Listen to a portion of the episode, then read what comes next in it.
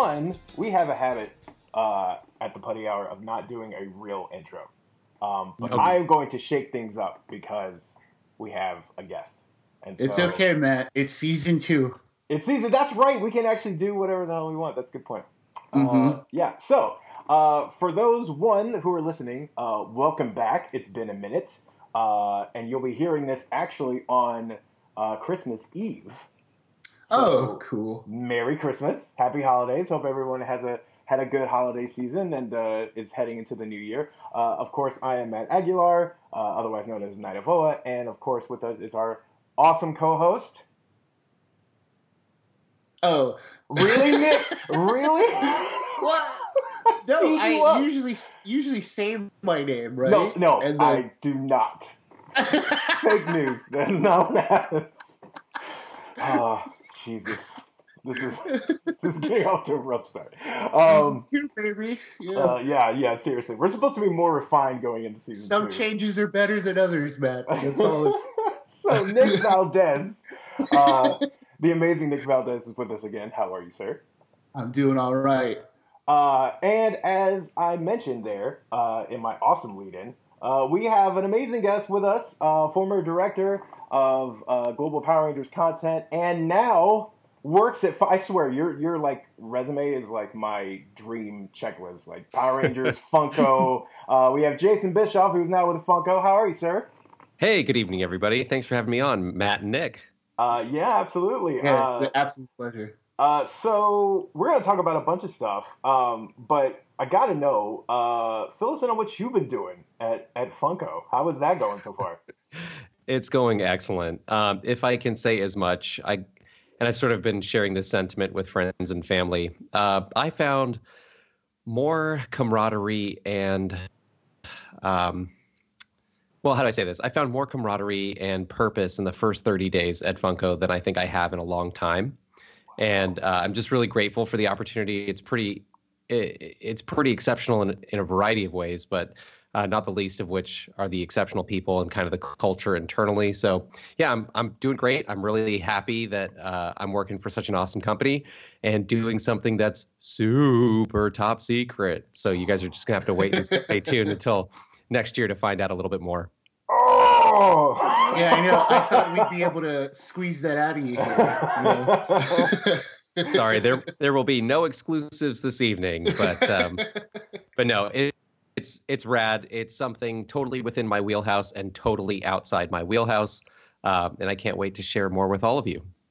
that is awesome. Well, uh, just for one, just um, on my behalf, uh, it's it's always been uh, a pleasure getting to to spend time and and get to know you. Uh, and you know, I'm just glad to one have you at an awesome company like Funko, and two, just kind of have you back in the fandom. Uh, you've been kind of you know surfacing, and we've seen you on social media and kind of kind of leaning into that because we know you love Power Rangers, and we know uh, you love pretty much all things uh, amazing. So it's good to have you back. Well, thanks very much. And just kind of a quick note on that front.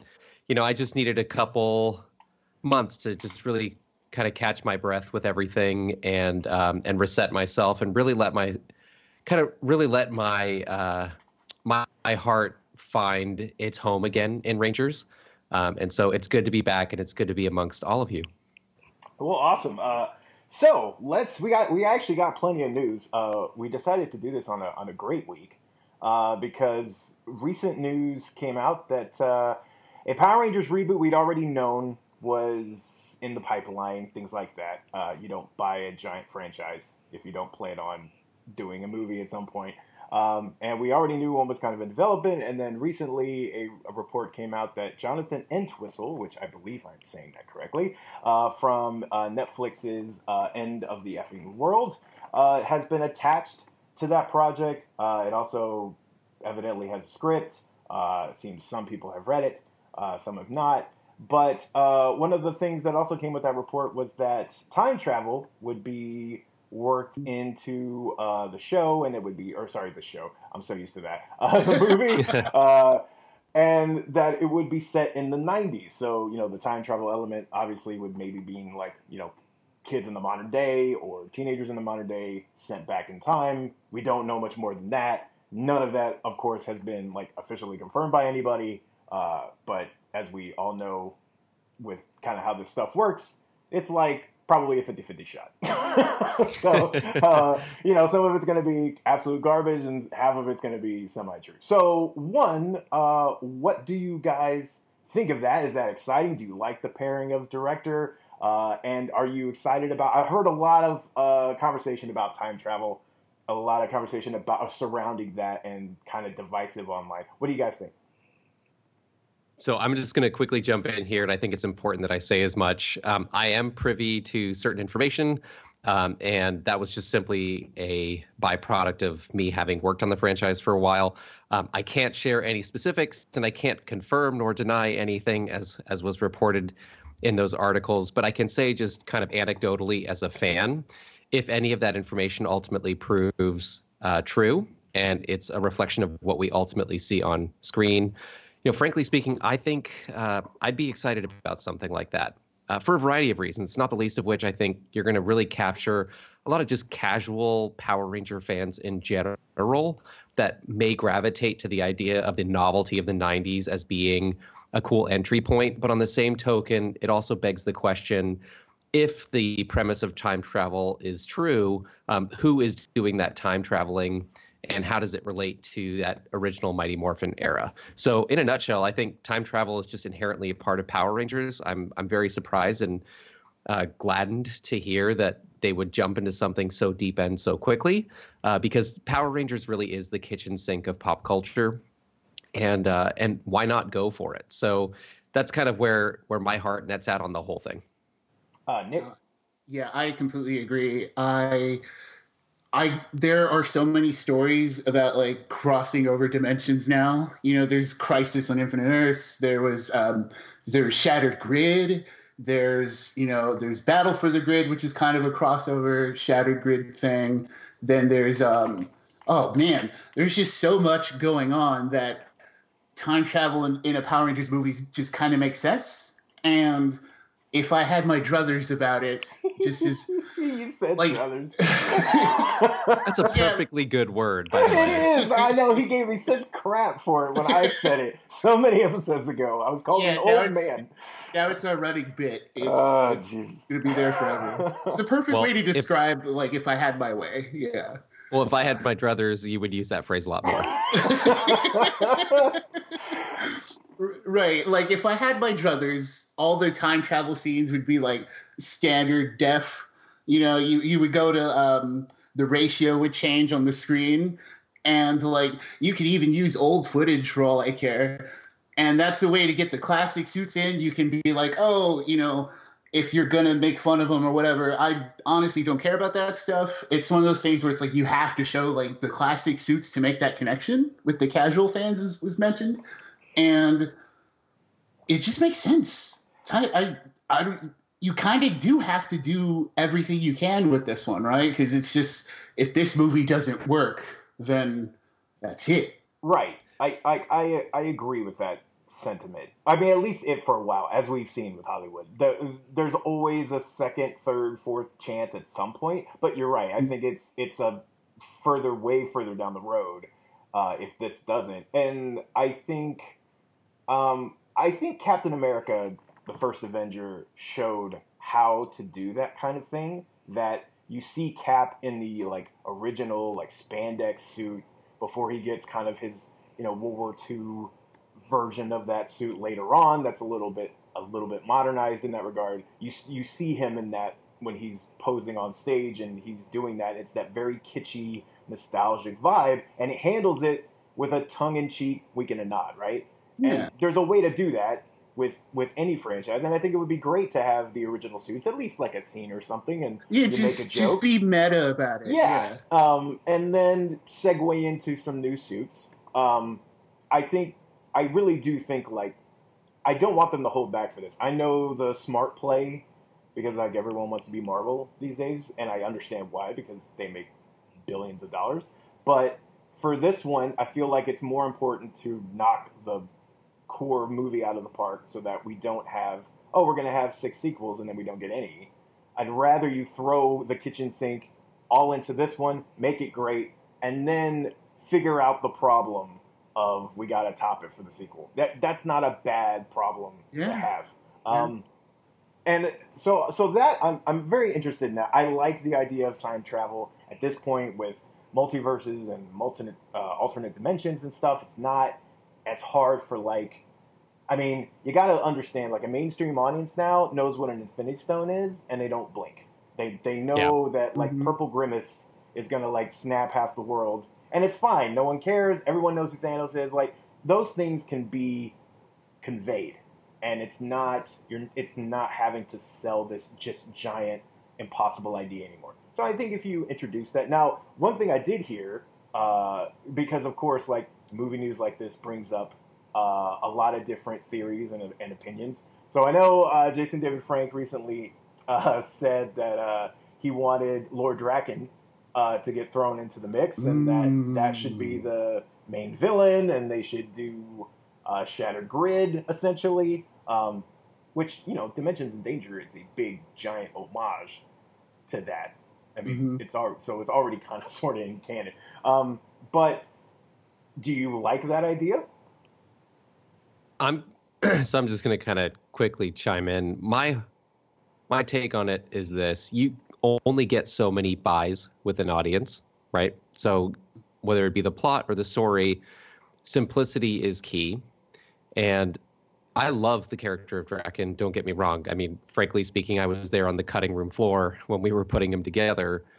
Um, and I would love nothing more that, than to see a cinematic version of that character realized honestly speaking, I think that's a year two or year three kind of thing, or I should say, rather, film two or film three kind of thing, simply because the significance of Drakkon is that you're already working on the predicated knowledge that the the Green Ranger is a thing and the White Ranger is a thing, True. and and so unless they go that hard into that first movie and introduce all of these elements on top of time travel, on top of everything else, it may be a bit of a jump the shark. So I would encourage exploration in like a film two or three, simply to keep the mythology straight, uh, if that's ultimately they were where they were going to go. Agreed. Yeah, I I agree too. Drakkon is one step too far, but uh, a Green Ranger definitely needs like. I think an evil ranger in general would be just a good starting point as like just a because that's an easy to understand villain, right? Yeah. It's the Ironmonger type of villain. It's just oh, it's just an evil version of us that's better than us. And then you know, then they get Tommy at the end. Like I, I still stick with like the the green with evil thing could just make for a good movie, and we would learn. I would hope we would learn more about the team, and then learn about Tommy in like part two, maybe. You know, but it's like it's important that you see these original elements from the original series. So while Drakkon is great, I agree that yeah, it, it does need to be like a part three because we we need to see that original six. If not the the with the White Ranger, we do need to see the Green Ranger at least because that's the one people know, and that's what's gonna it's what's gonna get the money. To be honest. So that's interesting, if only uh, because it begs the question: if they ultimately explore this time travel element, where do they drop in the timeline in the '90s? Is it season one, season two? Are we talking about the kids from Stone Canyon, or are we Right. talking about the original Angel Grove crew? Ooh, That's a good. That's a good question. That Well, is tough. So Yeah. who? So here's the thing. Who do you want? Who would you prefer if you had your druthers? Ah, you did right there. Way to go! uh, I'm all about listener feedback, and uh, that's that's what I do. Um, God, I'm a nerd. Uh, so, w- which would you rather see? Would you rather have it be Aisha and Rocky, and like, or would you rather have that original crew? Nick, are you going to jump in? You do Oh. it, man. Yeah, yeah. I'll I'll chime in first here. Uh, I would prefer original crew. I I like me. I like Rocky. I like Adam. I love Aisha. I always have, and it's probably because of her in the movie. but uh, yeah, you kind of have to do the originals again because uh, it didn't work the first time they tried it. So it, you have to do like a drastic change, but you have to keep some stuff that's still that's still memorable from the first thing. That's all. That's all I mean. Like you, you kind of have to stick to that original core. So I'm going to again caveat that this is simply my impression or, or kind of my hopes and dreams. It's not reflective of anything that I know or don't know. Um, you know, I would love to see them drop kind of beginning of season two, uh, you know, where we've already established the team and Rita is out of the picture. And it's simply about Lord Zed and kind of his commanding presence and use a little bit of whatever it may be, an opening crawl like we saw in the original film. Um, whatever, you know, again, whatever it may be to kind of get us to that point in time where we've got an established team and a pretty incredible villain, both visually and dynamically, in front of us that may keep it a little fresh and yet further differentiate it from the the Lionsgate film. I agree. I think. Uh, I mean, one, it's it's just hard to get past the amazing, immediate visual that is Lord Zed. It just Yeah. leaps off the page. Even in, even in the comics, which like uh, we've had so many great artists in the comics do fantastic versions of Rita, but automatically like Daniele's. I first saw his Lord Zed and was just like blown away. Like there's just something about that visual, and I and I agree. Um, I would love. I agree. I mean, I feel like you have to do the original, the original five. Um, at least in the first movie. Uh, there's Yeah. a part of me that would love because I'm such a White Ranger mark that would love the White Ranger, but I know you got to go green first. But I don't know. No, you Oh. don't. That's the thing. You don't have to. You know, you you can just jump to White Ranger.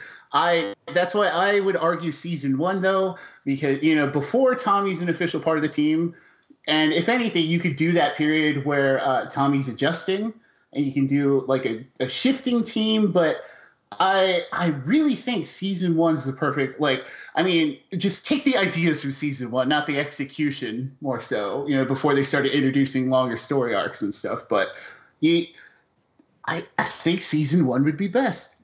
I also need a RadBug reference. At some point. that, that's got to happen, right? Like that's Yeah, show it in a junkyard somewhere. Yeah, yeah, that's all I need. I'm I'm easy. I you don't have to do a ton. You just have to just show it in the corner. Uh, also, Nick is uh, always upset at me because I try and find a way to fit Ranger Slayer and everything. Uh, I Yeah. haven't figured out a way to do that into this movie idea, but I will, and I'm sure an article is coming about it. Uh, so, so that's movie news. Uh, let's segue over to comics actually because it's come up a few times. Uh, did both of you get a chance to read uh, Power Rangers Teenage Mutant Ninja Turtles number one? Yes. hmm Nick, did you? Yeah, yeah. I oh man, it's so good. I I'm, I'm so mad at it for being so good. How, you, how can you be angry at something for being I- awesome? I don't know. It's just it, it's one of those things. Maybe it's just pure envy. I'm just mad at it for existing and being so good. I'm Uh, just. I feel like um, I feel like well, one. Okay, so we gotta get this out of the way because this is an important this is an important discussion right here. Uh, favorite turtle. I need favorite turtles. Hmm. Oh, that's uh, man. There's only just- four, Nick. Yeah, but there's four. It's not like it's two. Uh, mm, Donatello. yes. Okay. Way to go. You Okay. well, I I'm just gonna kind of throw it out here. There are other turtles other than Leonardo. Uh, now, he- here's the thing. What uh, I've been a Leo fan my entire life, but what either of you may not know is I actually got my career. Um, I started my career on Ninja Turtles at Playmates Toys in 2004. Um, but I've been a lifelong fan, and it's so lovely to see the turtles here come to life in a way that, that honestly, just the the youngest version of my fan heart could have o- only ever hoped for. Um, so pretty cool. But yeah, Leonardo's my guy. So, do you resonate then with more with the cartoon or with the movies? Yes. Yes. Um, no, uh, I'll, I'll- I'll be I'll be frank. Um, I think it's interesting, right? Because the best version of Ninja Turtles is the one that you feel in between everything. Probably the the closest to home expression of the franchise that I've seen to date was the 2011 Nickelodeon series. That one feels like the purest version of Ninja Turtles because the 80s the 80s um, take for as wonderful as it is, it's exceptionally campy. Yeah. Um, the comic is exceptionally gritty. Uh, various other incarnations like um, Out of the Sewer. No, wait, is that is that the Saban one? Out of the Sewer. I'm botching this. I don't know if that one is or not. Wasn't it Next Mutation? Yeah, Next Mutation. Thank you. Uh, you know, Next Mutation is kind of its own thing. It's an island, right? But I really feel like the 2011 expression is pure unto itself. And I really love the original film. Don't get me wrong. Um, I also really love um, Secret of the Ooze oh, for as you know, it, it, there, it, there was just something magic about that film. Um, although I would have loved to have seen Slash because Slash is my favorite villain from that universe. Oh. Uh, we got oh. we got Tokka, which is fine. I'll take Tokka. Um, but uh, but no, I really feel like 2011 is the purest expression of the franchise to date. Uh, yeah, I feel like uh, the cart, the original cartoon, as much as I love it, um, kind of like the original X Men animated series, which I also adore. Uh, but if you go back and watch it now, is like watching. It's very melodramatic. Uh, oh yeah, and, the animation does not hold up in my brain as much like as well as it does. Uh, I still love it, and the turtles is the exact same way. Um, I actually really came around. Uh, my my favorite interpretation, I would probably say, the one that resonated most is the original movie. That's that's probably the one that sticks out in my head. Like that's why in this issue, I even asked. I remember talking uh, to Ryan and asking him, was like, "Did you watch the movie right before you wrote this?" Like, because it there are so many moments that feel directly inspired you know, by like someone who's a fan of that. I mean, Raph, like the trench coat line, and like so many of those little nods uh, to that original movie uh, are in there, and that's the one that sticks out the most with me. Um, but I also really liked the not the newest one, which I also like. Rise, uh, Rise is fun and kind of different, but the one right before that with the like computer generated. Yeah, graphics. that's the 2000. Yeah, is that the 2003 yeah. or is that? Yes. I thought the 2003 was was the animated 2D animated. Was that a different one? So you're thinking in 2004 there was the 4Kids version, mm-hmm. um, which ultimately translated into Fast Forward, okay. Uh, and that lasted until about 2007, 2008. And then somewhere in there, there was the 2007 Imagi film, which was CG animated. Um, but no, the Nickelodeon relaunch in, in 2011 is really kind of the pinnacle. Okay. So that's okay. So that's the same one. All right. Yeah. That one is just, and, and I grew to love Donatello in that. I mean, I've always, Donatello's been my guy. Um, maybe because I I never had the like mechanic ability that he does, uh, but I was the like nerd, and I was always kind of the one that was like the little awkward one throughout. So I think that's why that resonated with me.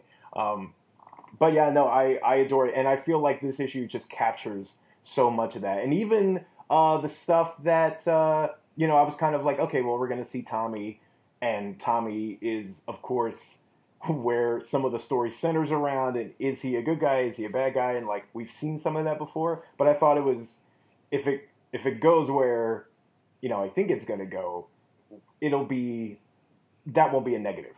That'll be a, a positive, and it'll be like this whole hidden, you know, past thing with him. So I think it yeah. could be really cool and additive. So, um, quickly, for the sake of saying it, uh, major kudos to Ryan in general for coming up with such a great hook and establishing Tommy as kind of like this um, foot foot soldier infiltrating double agent kind of thing is really really cool. Um, and I think he's cracked the story and, like you said earlier, the tone just so exceptionally well. So big, big shout outs and kudos to him and, and Simone for just oh destroying the art and Walter for his colors. Like, I think really everybody's bringing it to the nth degree. Uh, not the least of which, too, um, the good folks uh, inside the Power Rangers franchise still like you know Melissa and Paul, like those folks are are really just churning it out just as much as anybody else, and that's really what you're seeing represented on screen. It's kind of that perfect balance of everybody contributing their absolute greatest or to their absolute greatest ability, and I think that's really why it's connecting for people in a variety of ways. So, kudos and shout outs to all these wonderful people because they're really doing great, great work. Yeah, it's such a oh, it's such a gorgeous book, and that final page in particular, that's what made me angry. I'm just like, ah, this is just this is just such a uh, a coalescence of just everything I love in one page. Oh my god, that's such a great word. I'm gonna jack that for coalescence. Nick bringing well, the vocab. well, that's how that page made me feel. It, it's just like I want to see more of that particular. Uh, mm, I, I, guess spoiler. I per. I, oh, it's fine. I want to see more of Shredder, right? So I just want to see more of Shredder in this gorgeous book, and with this, uh, I want to see what Ryan brings to Shredder. That's that's what I'm very interested in. I tried Well- to get him to commit and say that there was an Ace Duck cameo at some point throughout this. Oh wow, deep cut. and he was like, Oh. and he was like, I gave him like, I gave him Ace Duck, Mondo, Mondo and Gecko. uh, Shellhead. Did I give him Shellhead? I think that was. I think the third one was yeah, and it was like, I won't say any of them. However, some of them are like I essentially it was like some of them are, but I won't tell you who. I was like, oh my god, please let it be Ace Duck. I had that action figure, man. Side note on Ace Duck, I brought him to a sleepover in elementary school, and my buddy's dog completely devoured the thing in our sleep. Oh, and you know. Luckily, Ace was readily available at the time, and, and the family replaced him for me, but he was never the same. I know some piece of that poor, poor avian is resting in the bowels of some gut, if not, if nothing but his soul. Right? Like I truly have a soft, soft, soft spot, spot in my heart for Ace Duck. It's so so- it's something too because I can totally imagine like at the time I remember like looking for him like a ton like looking from store to store. I imagine now like if I had to go back and retrace that memory somehow he was a peg warmer. I'm pretty sure no one wanted Ace Duck at the time. I mean he doesn't scream like oh buy me like he had a like that brown jacket and like the wings always look dirty and yeah anyway that's way to go down memory lane anyway so that is uh, Teenage Mutant Ninja Turtles Power Rangers number one. Uh, any other thoughts? Hmm. I just I want to. I just want more. I want more of it. Well, good on you because there's whatever five more issues coming.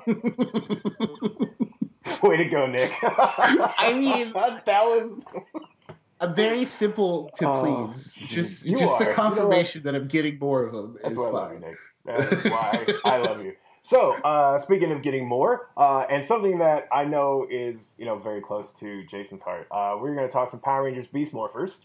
So, uh, I know this. So the season came to a awesome close, uh, I think, and now we kind of get to have a break. Uh, but we have a whole other year of stuff to come uh, in season two, since it's not super anymore. It's just going to be another season of Beast Morphers.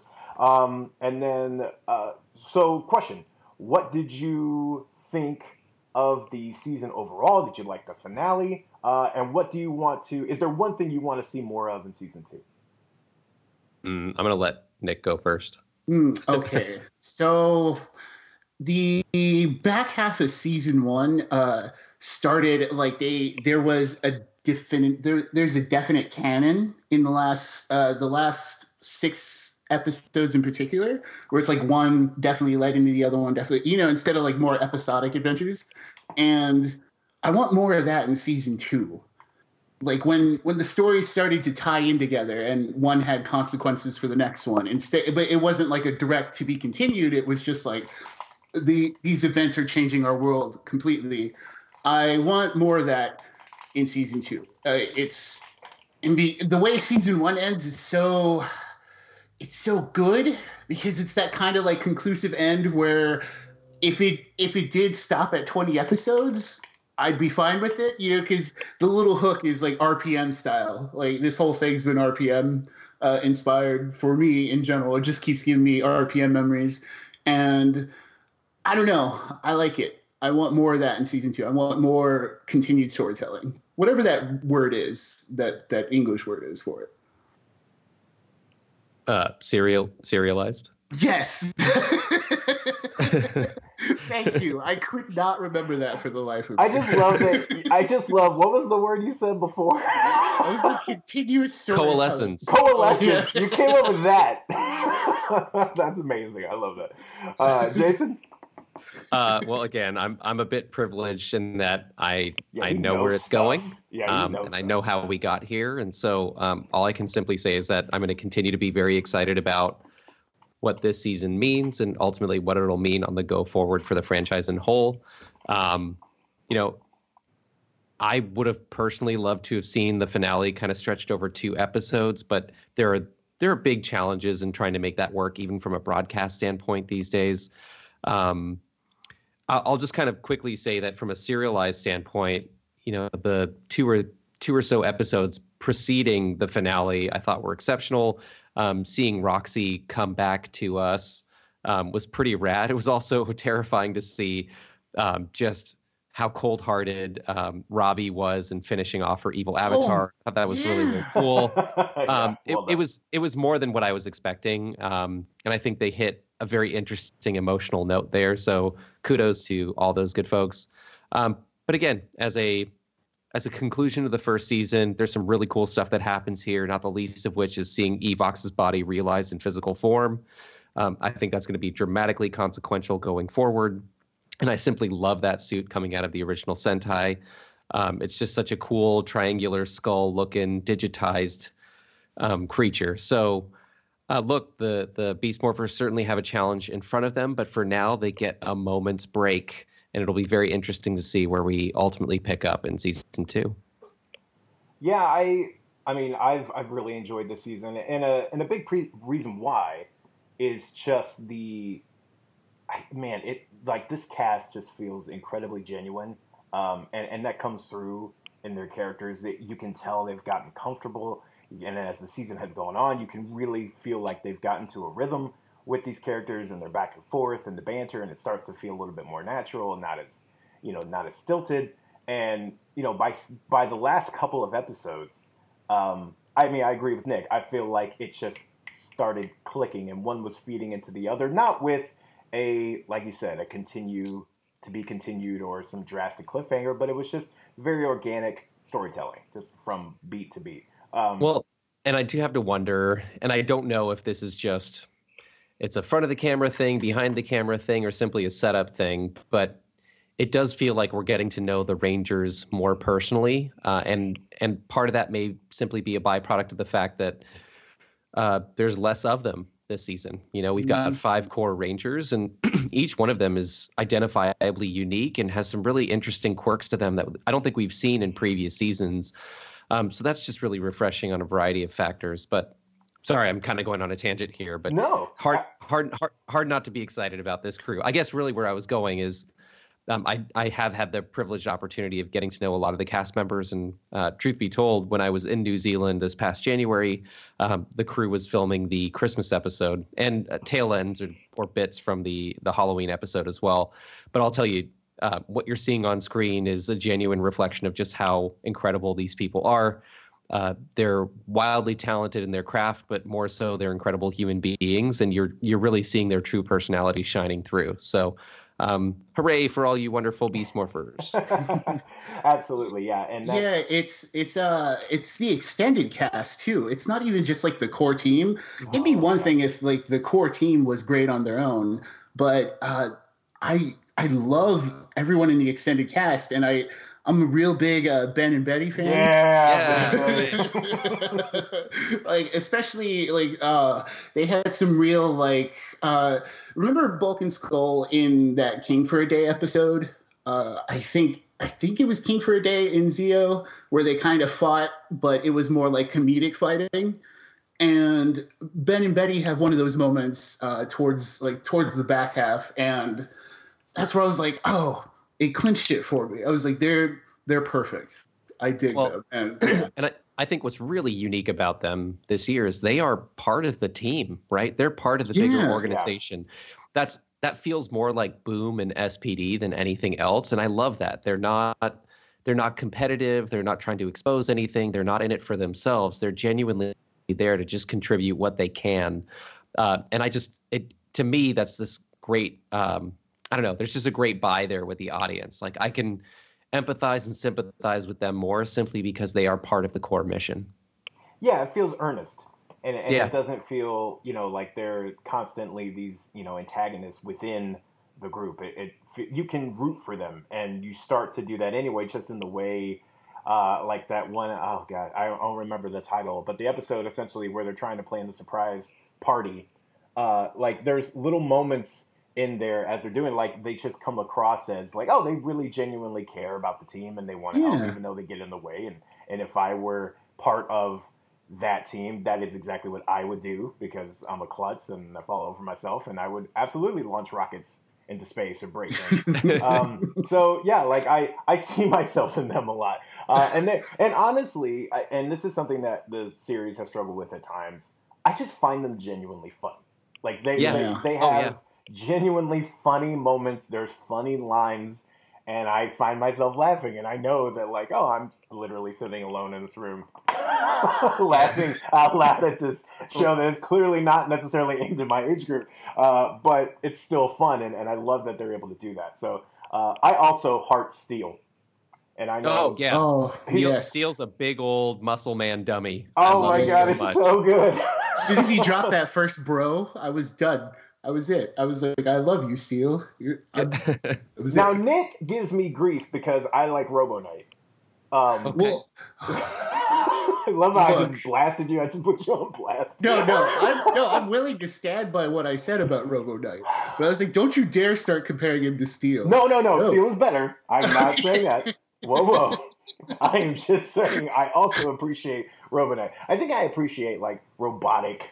I think that's just the thing. I think I like robotic sidekick muscle meathead characters. I think this is what I like. Um, so does that does that affinity transfer over to like a blue centurion or an alpha? now I love, like I love Alpha Five. I don't love Blue Centurion, and I don't know why. I, I don't know why it like What's wrong with you? I don't know, like, and I because I I should like the suit, like the the outfit and everything is amazing. Like I love that whole vibe. I've just never been able to get into that character, and I don't know why. Um, but is I it should. because is it because you hate good? I mean, I think that's probably what it is. I'm pretty Yeah. sure that's what it is. I've come to learn over this show that Matt doesn't like good things and likes bad things. Wow. No, So I'm I'm honestly just teasing. That is Um, hurtful, Nick. what's great about Rangers, and I've said it forever, and I'll continue to say it forever, is that there's just so much packed into this universe that really anybody can find themselves in it. Um, and if you happen to like one element over another, and it, it's not the same as the person next to you, that's fine. There's 26 years of stuff. Um, again, it's kind of that kitchen sink mentality. So, sure, you love your Robo Knight, and I'm going to love my Blue Centurion. Neither of us are right, except I'm right. Ah, yeah, I was gonna say, I was like, but I'm right. there's the Like- sneaky thing. No, you're a bully, Nick. So No. okay, it, so then I'm, I have to ask then, if we're talking about robotics and ultimately robotic rangers, and sorry for those that have not listened or watched, excuse me, for those who have not watched Operation Overdrive, what are your opinions on the Red Ranger from that season? Because hmm. he's kind of like a coalescence of a bunch of these ideas. I, Well- look, I love how you're just picking up on the bits right away. I mean, look, I have to say, oh, this I'm, I feel like I'm gonna get this so much. Operation Overdrive is a huge blind spot for me. Is a Okay. giant blind spot for me. Like I don't like, and I also used to be that way about RPM, and then I was told by numerous people, "Oh my god, what the hell's wrong with you? Go watch RPM," and then I did, and I saw the error in my ways. I have I have watched some Overdrive. I've mostly read about Overdrive. I've never actually Sure. like gone through and like watched like all the episodes because it just never the stuff I watched just like never hooked me. So Yeah. here's the thing: if that is the case, then I feel like I owe it to the show to give it a shot. If that is the case, is is Look- that a recommendation from both of you? Mm, Oh, Um, look, Mm. Operation Overdrive is tonally its own thing, which is something to say because honestly, every season of Rangers is kind of tonally its own thing, but really, Overdrive kind of stands out. Um, it certainly has its critics. Uh, I think there are, are lots of redeemable elements in it, and if nothing else, it pushes the mythology forward. So, I would hope that you've seen some of the bigger crossover episodes, if nothing else. Yes, because uh, one of those episodes is one of my favorite. And in a previous discussion, we talked about our favorite crossover episodes, and Overdrives is actually one of my favorites. Yeah. And Nick was again mean to me and said that was false. That's a good crossover. That's a solid crossover. it was solid, yes, but he was also incorrect. Uh, so You I know just the had trend? There's a trend. Nick just says I'm wrong all the time. No, no. Uh, no, it was a good crossover. We, I, re- I don't remember exactly what I said in that combo, but I agree a little bit, but I also disagree. I remember that as much. But um, so I, I liked, I like Mac when he found when he finds out for himself that he's actually like a robot or an android. I forget what the actual terminology they used for him was, but um, and I like because Power Rangers has always been good with a, a father son dynamic. And when it really digs into father son relationships in any of its shows, it's always it always stands out above everything else. And Overdrive is a really fun one, especially after the reveal. And I like the developments after. So yeah, I I like Mac. Yeah. I still defend Once a Ranger, so I'm just gonna sit over here. It's on a the- solid crossover. I mean, it's solid, but it's also not the best one. So we're gonna move on now because Nick is hurtful. um, well, actually, this segues perfectly into uh, this discussion. So I couldn't have planned this segue any better, actually. So one of the things we love to do on the show is because this is a show that I feel like both me and Nick kind of uh, came into the franchise at different times and and we do kind of we are kind of honest about like certain blind spots or like I like for me like I know I'm sure I have not seen every episode obviously in this episode alone talk about Operation Overdrive being a being a blind spot so like I feel like though that's something that's great is that new fans because you're always getting a new fan right that's everything with a comic whether it's a TV show or a movie you're always that's somebody's first experience with that franchise so we always want to be that way. So we're always talking about who our favorite Rangers are, uh, what our favorite episodes are, and that kind of thing. And this time, I'm amazed actually that we hadn't got to favorite Blue Rangers yet. Uh, we've moved through some of the other ones and moved through some episodes and things, but somehow we've skipped Blue Rangers. So that is our evergreen topic today. Who is your blue favorite Blue Ranger, and why? Uh, I, since yeah, since I usually chime in with the correct answer, let me just get it out of the way first.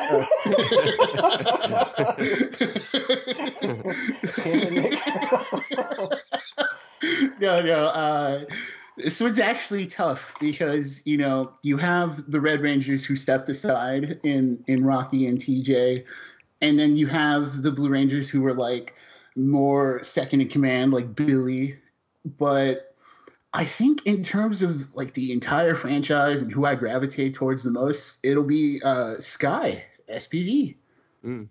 Yeah, SPD. Um, Matt knows this. Um, I'm a big proponent for SPD. It's one of uh, it's it's probably my favorite out of like like out of all of them. Like I I mean, of course, this is not including MMPR because it's just always not part of the conversation. It's just kind of one of those like, oh, this is second best or whatever you want to think. But um, and I really like Sky and SPD, especially. Um, there's a cool. He gets a really cool arc in you know that explores his past, and he gets to have that emotional side to him, and the whole the whole thing of him not being like him not feeling it like he's not quite at Red Ranger level, and then him like it's one of those things where it's like he's always battling that feeling of inadequacy, and then it fuels his rivalry, and then so you get a really good red and blue dynamic, which isn't in a lot of teams, and you know, and then when he actually gets to use the red, and it's just it's one of those things where Sky has a lot of memories for me in terms of Blue Rangers and what they do in this franchise. So that's why he's also the correct answer for the best one. Just had to throw that in there. Just had to throw that in. Jason. Okay, so I'm going to give you a Sentai answer and I'm going to give you a Power Rangers answer. Dig it. Okay, so from a Sentai perspective, there really is only one answer. He's arguably the most badass Blue Ranger of all time, and you could argue he's also all of the Blue Rangers of all time, and that would be Joe Gibken from uh, Gokaiger. Um, if you've Mm. not if you've not watched Gokaiger, uh, I would highly encourage you to do so. It's the season that ultimately inspired uh, Super Mega Force. It it's it's unreal. It's unfathomably unreal and good. um, for a variety of reasons. But Joe is just he's this really cool, badass like. Um, I'm, I'm going to refrain from swearing on the podcast because I don't know if, if, if you're Oh, no, explicit or not fine. No, it's fine. but he he just really is um, the definition of the ultimate guy that you'd want to have your back, and he proves it time and time again in front of this huge personality of Captain Marvelous. So check out Joe. He is Gokai Blue. Um, in terms of Rangers, look, uh, Nick is certainly in the ballpark here. Sky is an exceptional. Sky is uh, is an exceptional Blue Ranger. Don't feed the Um, beast. Don't don't feed. yeah. and I love SPD, and there's so much baked into SPD that is ripe for future exploration.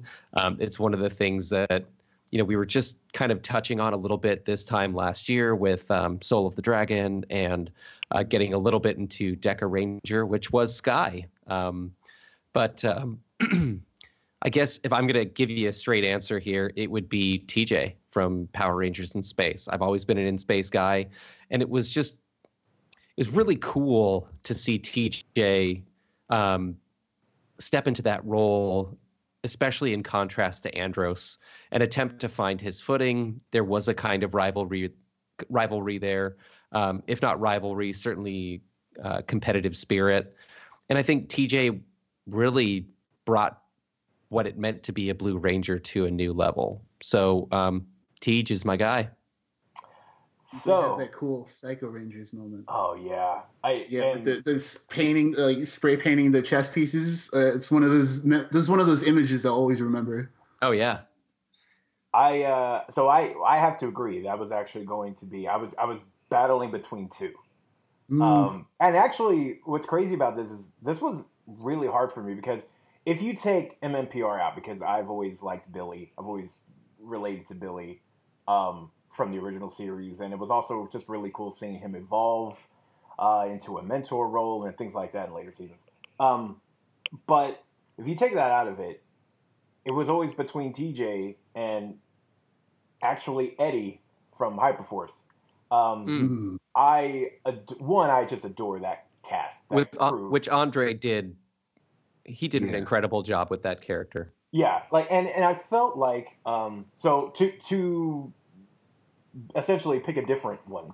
I will say Eddie for mine because TJ I adore and, and there are so many great moments. I mean I'm I'm a little bit of a in space mark anyway, uh, as Nick very well knows. So you know Andros is the best. Um, that slipped that in there. Oh, that's right. You're a huge Andros yeah, guy. Andros. Um, and as I told, where's his lightning collection figure? Huh? it's coming. All right, it's If coming. he's if he's so great, Matt. Um, I would just like to point out that I was told by numerous people, "Oh, there's not going to be a Ranger Slayer figure." Oh, lo and behold, there probably is going to be one. Andros is probably not going to be far behind, and I would just like to put that out there. I mean, if, if I had like a haters gift right now, I would totally use it. Um, but so yes, I, I, I do love that cast just in general. Uh, and TJ had so many great moments. Um, one because I felt like he always, typically, you're always looking for like a second in command, someone who can be that doesn't necessarily feel like they're just subservient to the lead ranger. You always like Yeah. to have someone that can hold their own and has a backbone. And I always felt like TJ pushed back against Andros because, if we're honest, as much as I love Andros, uh, he was kind of a prick sometimes in the show. Well, Uh, he, and he needed that check, and I yes. think TJ is certainly a voice that helped keep Andros in line. Absolutely. Um, so I and I always love that. On the opposite side, Eddie was like uh, was like a Billy that I could relate to. Um, one, Mm. just having it be a person of color was amazing because it, it brought some of those same uh, archetypes that I loved from Billy and David Yost's portrayal, which I absolutely adore. Uh, but it brought, you know, it kind of gave them a modern spin, and there was just a, an endearingness and a relatability to him uh, and his awkwardness with uh, the other characters, and especially Vesper and things like that. That was just very easy to relate to, and it was in a very modern way. I felt like I could show, you know, if that was animated or if that was in live action, I felt like that character I could show to just about anybody. And even if they weren't a fan of the franchise, they would understand why I liked him. they would get it. There's there's a you know there's some kind of synergy there. They're like, oh, okay, that's an awesome character. I get why you like him, regardless of whether they're in the fandom or not. Um, and I and I thought that extended to a lot of that cast, but Eddie especially. There was just so many fun moments and so many quotables throughout that entire uh, series from him, uh, especially and his interactions with other people. So for me, well, just for the separate, I'll go him. What I loved about Eddie too, just for the sake of saying it, is as a Time Force cadet, he was something we hadn't seen before, which is the fact that he was an expert of a kind on the era and or Rangers in general. So it was fun to see him kind of play with that knowledge in real time because we really never got that experience in Time Force. All of the cadets were sort of removed from the history um, and really saw it as an abstraction, whereas Eddie was fascinated by it. He was he was the fanboy from 3000, right? Absolutely and I and I love that because I felt like you could relate to that as any fan can. You, that enthusiasm that he had upon like reading stuff, which also just credit to I love tabletop and I love being able to like when you talk about D and D and all those things, just imagining all that. So tr- conveying that on screen to be like you're imagining all that in your head and you're conveying that to the audience is a skill in its in and of itself. Yeah, just all all improv. Yeah, like, isn't that wild? That yeah, it was just yeah, like I need more hyperforce and. Hyperforce. Oh, like if anything, just to derail it and bring it back all, all, the way to the Power Rangers movie conversation, like Hyperforce as a base wouldn't be such a bad plot either. You know, no. especially yeah, especially when you have like layered characters like Eddie with uh, with knowledge who could be the the meta one explaining stuff to the audience kind of thing. Yeah. And you can do you can go through all sorts of eras of Power Rangers instead of just Mighty Morphin. Hey guys, I have to stop for a second and ask if you can hear my cat purring because he just jumped on my lap. Oh no, I can't. no, okay. no. I just don't want you to think I've got some snotty nose or something. No, no judgment.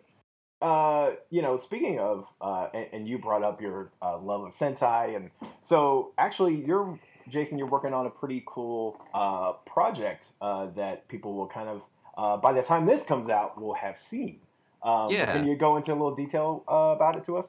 Sure, sure. And Nick, forgive me because I don't know if you've seen this stuff. I, I know I sent it over to Matt. Um, but by the time this podcast drops, it'll be, I guess, Christmas Eve. And so we will have already seen the majority of what I've been doing.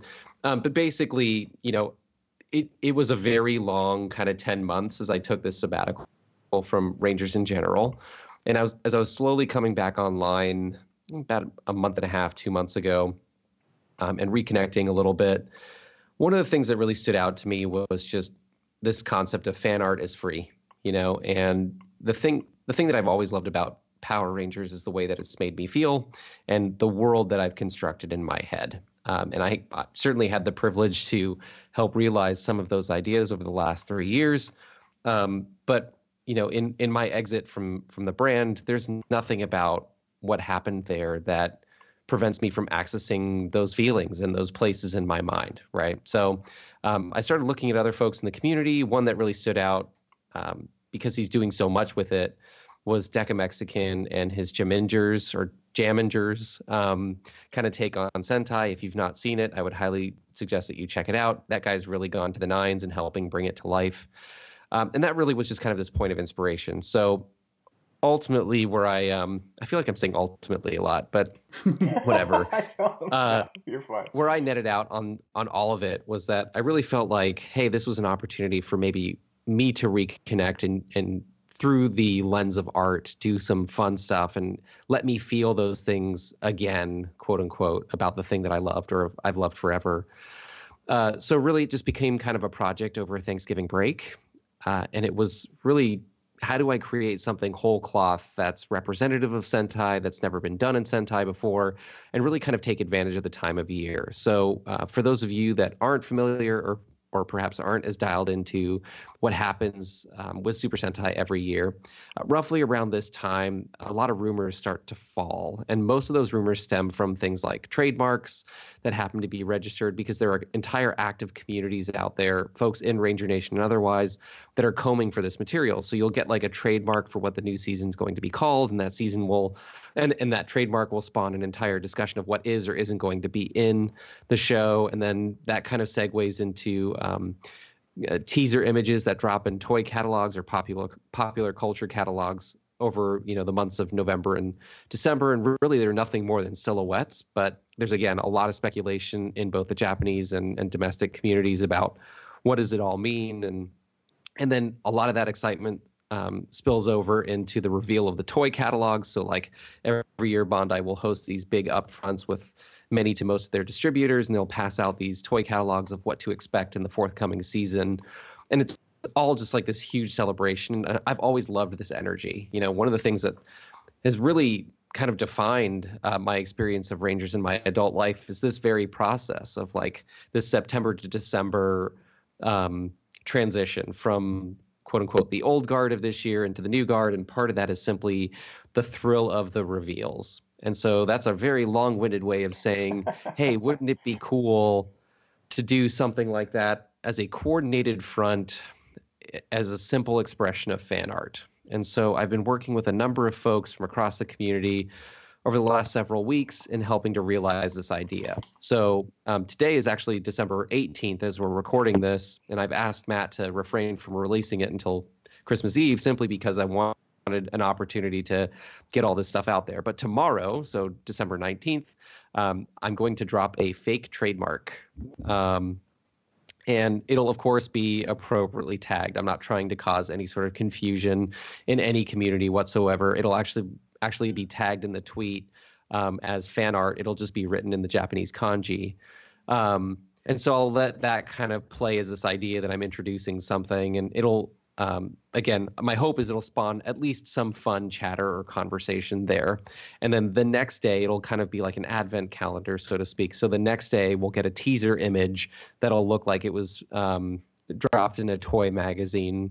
Mm-hmm. Um, and then the next day, we'll get the henshin sequence, uh, which you'll get to see. Um, in this case, it's a it's a fireman holding up uh, a hexagonal vial and then dropping it into kind of a grenade looking thing and dropping that grenade on the ground and it exploding and turning him into the the red ranger but we're still reserving the ranger reveal for the subsequent day which will take the teaser image and actually fully realize it just like they would in any given year. And then there's a couple other surprises like i've been working with peter Sudarso a little bit to um, do kind of a splash image and I've also had a, a, a voxel artist create kind of a, a, pixelated version of the Red Ranger too. So really, it's just going to be kind of like five days of reveals, um, and the whole thing is meant to again simply uh, send some love out to um, our Super Sentai betters. Um, and let them know that you know there's this crazy um, crazy kid in the West who really loves and admires what they do from a design aesthetic. And so I've designed this original team, and I'm kind of in homage to them, slowly re- revealing it over the next five days. And really, it's nothing more than a, a, simple way to say, you know, happy holidays and Merry Christmas to the rest of the community in a way that doesn't um, interfere with Power Rangers in any way. It's simply a reflection of Super Sentai and, and a love and celebration of simply what we all like about Power Rangers cool looking stuff on and, and cool looking gadgets and all that kind of stuff. So, um, you know, I I would encourage everybody to take a peek. I've spoken way too much about it, but check it out. Um, it's called uh, it's called KiBou Sentai Kyuusaiger or Kyuusaiger, um, and really that just tra- translates to Bug Task Force or Bug Rescue Task Force um, Kyuusaiger, and it's kind of again something that's never been done in Super Sentai before. It's an all bug team, so we've got um, we've got a fire ant um, fireman Red Ranger.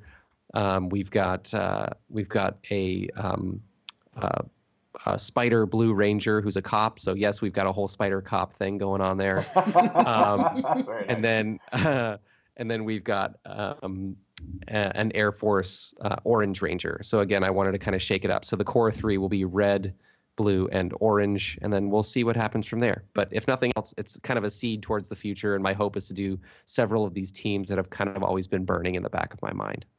That's so cool. That that's fireman sequence is awesome, by the way.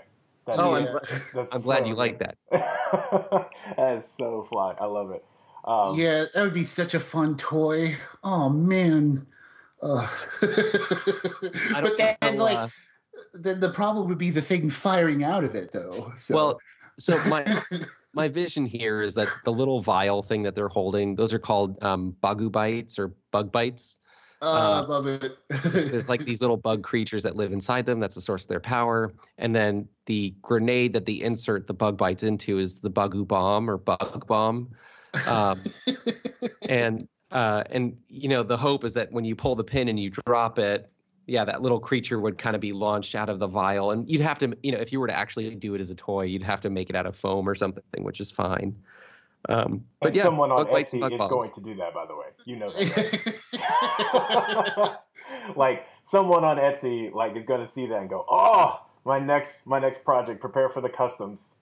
well, hey, I would love that. And again, really, this is just sort of my tribute. Um, uh, and you know, I'd love to see folks kind of embrace it and do a little bit of fan art here or there, or whatever they want to do with it. Right? There's there's no ego in this. It's simply an expression of um, doing something that, in in my opinion, is just it's good fun. It's good, clean fun, it, and you know, fan art is free. So we'll see where where or how or if people embrace this idea. I just wanted to do something goofy. I mean, it sounds fun, and I'm surprised there hasn't been a bug team. Now that I'm thinking about it, it makes a lot of sense. But yeah. I guess I guess the Kamen Rider stuff would get in the way, but they're different. Just they're just, different, and there have been you know there have been bug rangers, and we've got bug rangers this year. Um, mm-hmm. There's just never been a complete team, and strange enough, and I simply cannot believe this. There's just never been a spider ranger. That's absurd um, to me. That that it, it's so yeah. it's so strange, especially considering that Super Sentai is derivative or certainly picks up um, airs from Supaida Man, right? So who knows? Um, but yeah, no Spider Ranger ever. I'm happy to introduce the first. That's awesome. Uh, well, and you know, before we uh, head out here, because uh, that'll all be now that'll all be revealed on like your social media, or will that just be kind of spread yeah, out throughout? It, it's it's nothing fancy, and again, I'm, I'm going to make it super obvious. I'm not trying to cause confusion. Um, but yeah, starting tomorrow, uh, going for the next four or five days, you'll see progressive reveals every single day. Uh, awesome. And you know, just uh, before we go, how I mean, is the, what's the best way to keep up with uh, what you're doing? I mean, whether that's Funko or anything else you're doing. Oh yeah, um, thanks for asking. So um, first and foremost, you're going to want to check out the Putty Hour, where um, Look uh, at no, that. Wait a minute. Great. That's a little meta. That's a little meta because I'm in the episode. It doesn't matter. Um, but no, you guys do incredible work, uh, and and thanks for having me on. But to keep up with me, if if you want to, um, please feel free to reach out on Twitter or Instagram at Shadowpiper. By the way, I would like to say, uh, as you were finishing up the description, I did hear your cat, and that was amazing. So the cat made a cameo. I heard the cat meow. I did not lie about the cat. The cat was very much. I heard the cat meow twice. I was like, yes. I was so bummed I didn't get to hear the cat before. It, it cannot be like. Let's be straight. You cannot do a, a podcast without some sort of feline interruption. Oh no, absolutely no. not. Uh, it's, a, it's a, seal of approval. That's yeah, the last show yeah. I did, uh, my cat jumped on the keyboard and turned off the camera. That was awesome. Uh, that's my cat. Um, Nick, uh, where can they follow up with you? Also, too, and I don't, I can't believe I uh, slept on this. That we'll, we'll call that rust. Uh, if there was something you wanted to recommend, we typically uh, do kind of like a last shout out or anything. Was there anything you wanted to shout out before? Oh, uh, Battle for the Grid. Um, You're still playing that. Yes, yes, I'm still playing, and I'm waiting for uh, Dai Shi. Daishi's gonna rule. Are you ever to He's out me? already, and I missed it. If he is, apologies. But uh, Doggie's amazing. He's I think he's broken, but you know. It, Battle for the Grid's fun. I will I will go to bat for it. It's Are you ever going to fight game. me?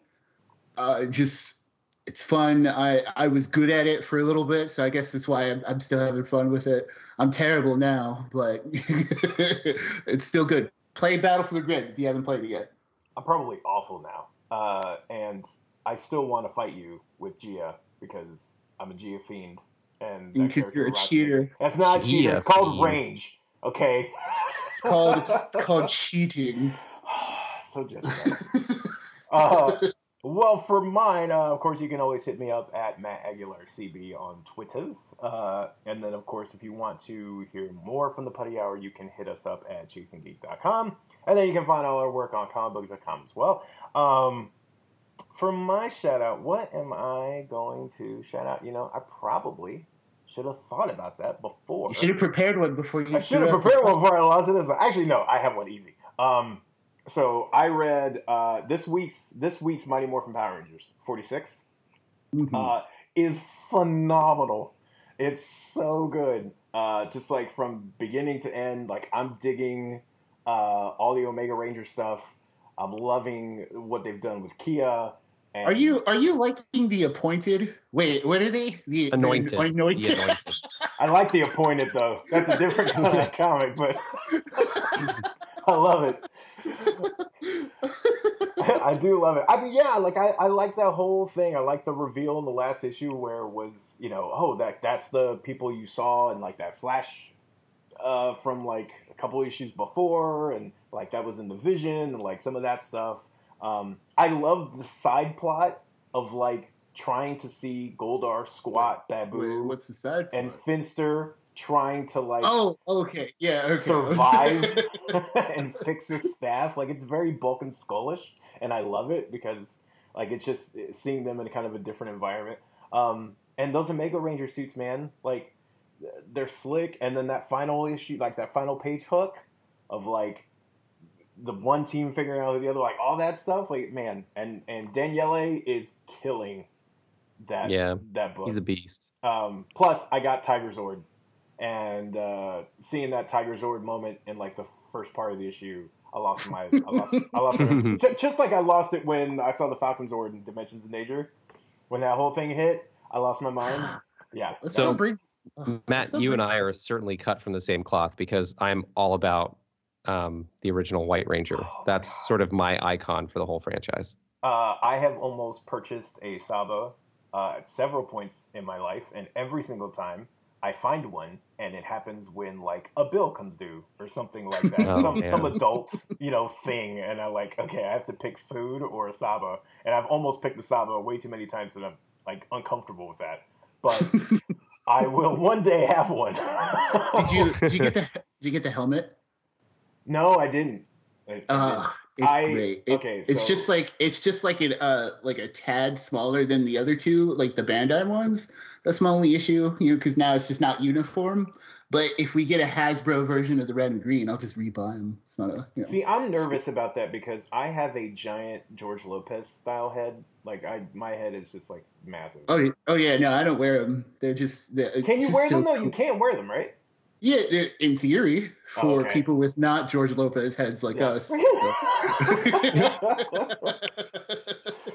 uh, and if George Lopez is listening, he's not. But if he's listening, uh, I'm sorry for insulting the side of your head. You're very talented. Just in case, I have to just cover my bases. Uh, Jason, is there anything else you wanted to shout out before we go?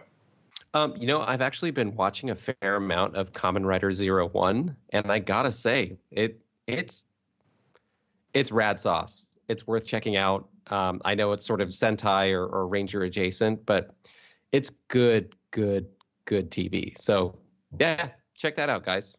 do, you, Can we- uh, do you have a favorite writer? Yeah, uh, unquestionably double. Oh yeah, double's cool. Mine's Fourze. Okay, Oh, yeah. Rocket Boy. Yeah, it was such a fun series. I love it. I have to. Can we? Can we also acknowledge that rad sauce is a fantastic term and should be used more often? Yeah, yeah, we're gonna we're gonna incorporate it into our future bits. Yeah. I'm I'm I'm bringing it back. If I had my druthers, I'm bringing. Yes. I think that's a perfect way to end the show. uh, so yeah, so until uh, next time, uh, we will see y'all later. Have a wonderful holiday season, and Jason, as always, you are more than welcome anytime you ever want to come on. But this has been a pleasure, so thank you so much. No, thanks, guys. Thanks for having me. And you know, for all those good folks out there, please continue to check in, uh, check out the uh, the Putty Hour. These guys are doing great work. They're so Aw. nice, and we didn't pay him because we're broke. Are we sure? Did you just not tell me? It's okay. Like you can keep the kayfabe. You know, it's okay. Oh wow, you slipped in a wrestling term. Actually, we should we should start a fund for Matt to acquire a Saba. Oh a my Saba. god, yes. Can that be a thing? Can someone start it for me so I don't look like a you know a jerk? Ha- hashtag Saba for Matt. Saba for Matt. Please start this. Oh my god, I want one so bad. All right. Well, There's got to be one out there with your name on it. hmm Now I want one so bad. Uh, okay, I will have one one day. You will be mine, Saba. Uh, we will see y'all later. Peace.